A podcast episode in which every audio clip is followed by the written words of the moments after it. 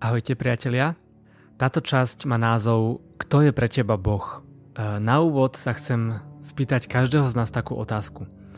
Čo sa ti vybaví, aký pocit, aká emócia, aká myšlienka, keď sa povie slovo vojak? Ako vyzerá, čo má na sebe oblečené, ako sa správa, čo robí? Aký obraz ti napadne, keď sa povie slovo hasič? Alebo policajt? Alebo lekár?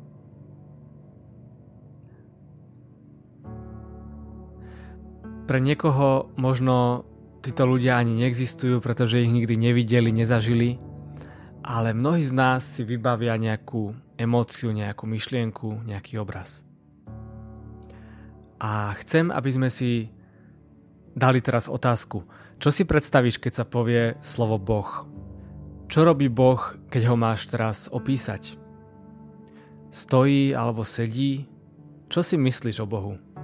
Pozerá sa na teba, ak áno, tak aký výraz má na tvári? A čo jeho ruky? Sú zaťaté v pesti, alebo sú skrížené, alebo sa chytá za tvár? Teší sa z teba? Je mocný, silný, alebo vyzerá ako nejaký milý starý deduško niekde na obláčiku? Čo robí Boh, keď si zlyhal, zhrešil? Ako sa Boh tvári, keď sa raduješ? Teší sa s tebou, alebo je mu to jedno? Čo robí Boh, keď máš smutok v srdci, keď pláčeš? Verím, že každý z nás si dal aspoň čiastočne odpoveď na tieto otázky a verím tomu, že je dôležité vedieť, kto je pre nás Boh. Aký obraz máš o Bohu a čo o Bohu veríš, tak to hrá rozhodujúcu úlohu v tom, ako reaguješ. Jeden Boží muž raz povedal, že to, čo si myslíme o Bohu, aký je, je tá najdôležitejšia vec o nás samých. To, ako vnímame Boha, to, čo si o ňom myslíme, je tá najdôležitejšia vec o nás samých. A viete, nechcem hovoriť teóriu o Bohu, pretože aj z vlastnej skúsenosti viem, že keď sa snažíme Boha naštudovať, pochopiť, definovať, tak sa nám ako keby paradoxne vzdiali miesto toho, aby sme si s ním boli bližšie. Podobne to mali aj farizei a zákonníci. Oni mali presne naštudované písma. V čase, keď Ježiš prišiel na túto zem, tak oni boli skupina ľudí, ktorí najlepšie vedeli, ako má vyzerať Ježišov príchod. E, vedeli všetky tie proroctvá a zároveň to bola jediná skupina ľudí, z ktorých väčšina nerozoznala, že to je Boží syn. Boh chodil medzi ľuďmi učil ich, mohli sa ho dotknúť. Ježiš naplňal všetky tie proroctvá, ktoré o ňom boli povedané. Za ich života dialo sa to pred ich očami. A oni mali veľmi dobre naštudované, ako, ako má vyzerať Mesiaš, ako má vyzerať jeho príchod. No napriek tomu ho nerozoznali. Nerozlíšili ho a nepochopili, že je to Boh. A v prvom liste Korintianom Apoštol Pavol píše, že poznanie však vedie k námyslenosti, ale láska buduje a poznanie nás robí pyšnými a táto pícha sa Bohu protiví, čiže sa vzdialujeme od Boha často našim pyšným srdcom. Ale vzťah s Bohom nás vedie k úplne inému druhu poznania Boha. K poznaniu, ktoré je dôverné, ktoré vychádza zo vzťahu. A nie je to len poznanie vedomosťami, ale v prvom rade poznanie srdcom. V starom zákone všetci tí boží mužovia a ženy, proroci, sa snažili poznať Boha a spoznávali ho a napísali o ňom veľmi skvelé zjavenia, ale keď prišiel Ježiš na túto zem, tak nám prišiel ukázať Boha v plnosti. A to najväčšie zjavenie, ktoré bolo, to najviac prelomové zjavenie o Bohu pre ľudí bolo, že Boh je náš Otec. Možno je veľa názvov o tom, aký je Boh. Už v starom zákone nájdeme niekoľko prirovnaní, ktoré sa týkajú Boha o tom, že je náš Otec. Napríklad v Žalme 103 sa píše, že ako sa otec zmilúva nad deťmi, tak sa pán zmilúva nad tými, čo sa ho boja. Ježiš vyhlásil takúto vec o sebe. Ak poznáte mňa, budete poznať aj môjho otca. Už teraz ho poznáte a videli ste ho. To je v Jánovom Evanieliu 14. kapitola. A Filip mu na to povedal, Pane, ukáž nám otca a to nám postačí. Ježiš mu vravel, Filip, Toľký čas som s vami a nepoznáš ma, kto vidí mňa, vidí Otca. Ako môžeš hovoriť, ukáž nám Otca, neveríš, že ja som v Otcovi a Otec vo mne? Slova, ktoré vám hovorím, nehovorím sám zo seba, ale Otec, ktorý ostáva vo mne, koná svoje skutky. Verte mi, že ja som v Otcovi a Otec vo mne. Ak nie pre iné, aspoň pre tie skutky verte. Veru, veru, hovorím vám, aj ten, kto verí vo mňa, bude konať skutky, aké ja konám, ba bude konať ešte väčšie, lebo ja idem k Otcovi a urobím všetko, o čo budete prosiť v mojom mene, aby bol Otec oslavený v synovi.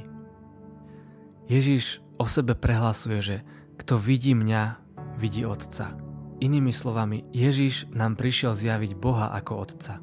V Efezanom 3. kapitole Apoštol Pavol sa modlí Ja sa klániam pred Otcom, od ktorého je pomenovaná každá rodina, každé otcovstvo na nebi i na zemi. Čiže Boh nám dáva vzor toho, čo znamená byť dobrým otcom. Ak chceme vedieť, ako vyzerá dobrý otec, tak sa to naučíme z toho, že vidíme, ako Boh zaobchádza so svojimi deťmi. Ale v Lukášovi v 11. kapitole je trošku opačná analogia. Zatiaľ čo Apoštol Pavol v liste Efezanom nám dal za vzor rodiny a otcovstva, Ježíš vysvetľuje na pozemskom otcovi, aký je Boh. Takže nielen, že sa učíme od Boha, ako byť dobrým otcom, tu na zemi, ale učíme sa od pozemského odcovstva, aký dobrý je Boh. V Lukášovi 11.11 11 sa píše Ktorý z vás otcov, ak ho syn požiada o rybu, tak mu dá na miesto ryby hada? Tak Ježiš hovorí, keď vy, hoci ste zlí, nedokonali, viete dávať dobré dary svojim deťom, o čo viac dá nebeský Otec dobré veci tým, čo ho prosia. A verím tomu, že každý z nás má skvelého pozemského otca. No nikto z nás ľudí nie je dokonalý, čiže ani naši otcovia nie sú dokonalí. Možno ti otec chýbal alebo neplnil úplne tú funkciu otca, ktorú mal plniť v svojej rodine. Možno v tvojom živote nebol pozemský otec tým správnym otcom a možno svojho otca ani nepoznáš. A naša skúsenosť s našim pozemským otcom väčšinou ovplyvňuje to, ako vnímame Boha. Kým je Boh pre nás ako sa k nemu správame. Často sa nesprávnym spôsobom bojíme Boha Otca, pretože sa bojíme našich pozemských otcov. Niekedy máme strach prísť domov do našej domácnosti, kde je Otec a ako môžeme potom pristupovať bez strachu k Bohu. Ako môžeme pochopiť Božiu lásku a vernosť, keď náš pozemský otec odišiel z našej rodiny, pretože miloval niekoho viac ako našu rodinu, viac ako svoju manželku, našu mamku. Ako potom môžeme vnímať Boha ako ochrancu, keď často Otec namiesto toho, aby nás chránil a objal, tak nás udrel? Ako pre nás môže byť Boh základom dôvery a istoty, keď náš pozemský Otec v nás vybudoval množstvo sklamaní a neistotu? No, dobrí pozemskí otcovia chcú byť so svojimi deťmi, túžia po ich prítomnosti, chcú s nimi tráviť čas Chcú sa o nich starať, chcú im dávať bezpečie a túžia ich milovať. Dobrí pozemskí otcovia chcú, aby ich deti vedeli, že sú bezpodmienečne milované.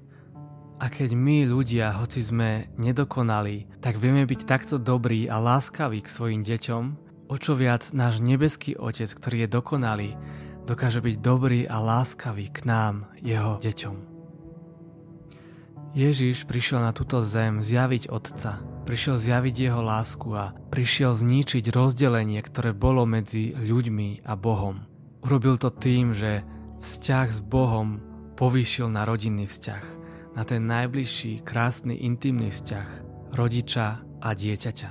Ježiš nás učil, že ak nebudeme ako deti, nevôjdeme do nebeského kráľovstva. Potrebujeme tak nanovo nastaviť naše vnímanie Boha ako to jednoduché dieťa, ktoré vie, že jeho otec je tu vždycky pre neho. Potrebujeme si znovu definovať, kto je Boh pre nás a čo to znamená, že Boh je našim otcom. Aby to, že Boh je našim otcom, neovplyňovala naša negatívna skúsenosť našich rodín a z našich pozemských otcov, ale aby sme vnímali Boha ako otca presne tak, ako ho prišiel zjaviť Ježiš. Boh je dobrý otec a má pre nás dobré veci. On nás veľmi dobre pozná, lepšie ako my sami seba a túži aj dnes konať v našich životoch. Poďme dať aj v tejto následujúcej modlitbe Bohu tak nanovo naše srdce a poďme mu dovoliť, aby z neho zobral všetko to, čo nám ešte bráni vo vzťahu s ním. Nebeský Ocko, ďakujem Ti za to, že si tu s nami, že nás poznáš a veľmi dobre vieš, z čoho sme stvorení, že poznáš naše slabosti, poznáš naše silné miesta. Nebeský Ocko, Ty si nás tak veľmi miloval, že si dal svojho jediného syna Ježiša Krista, aby nezahynul nik, kto v Neho verí, ale aby mal väčší život. Tak veľmi si nás miloval a tak veľmi si túžil po vzťahu s nami, že si urobil všetko preto, aby to, čo nás oddeluje od teba, navždy zmizlo. Že Ježiš prišiel zbúrať o tebe každý múr, každý mýtus, ktorému by sme možno my ľudia ľahko uverili. Ďakujem ti za to, že nám Ježiš ukázal to, aký si dobrý otec. Nebeský Ocko, ďakujeme ti, že ťa môžeme volať takým krásnym familiárnym oslovením Ocko, Otecko, Abba. Príjmame teraz Tvoje objatie, Otec. Si dobrý Otec. Ďakujeme Ti, že Tvoja láska vyháňa všetok strach. Že Tvoja blízkosť, Tvoje objatie a Tvoj dotyk nás uzdravuje zo všetkých zranení, ktoré sme si zažili v minulosti. Tebe patríme, Otec. Amen.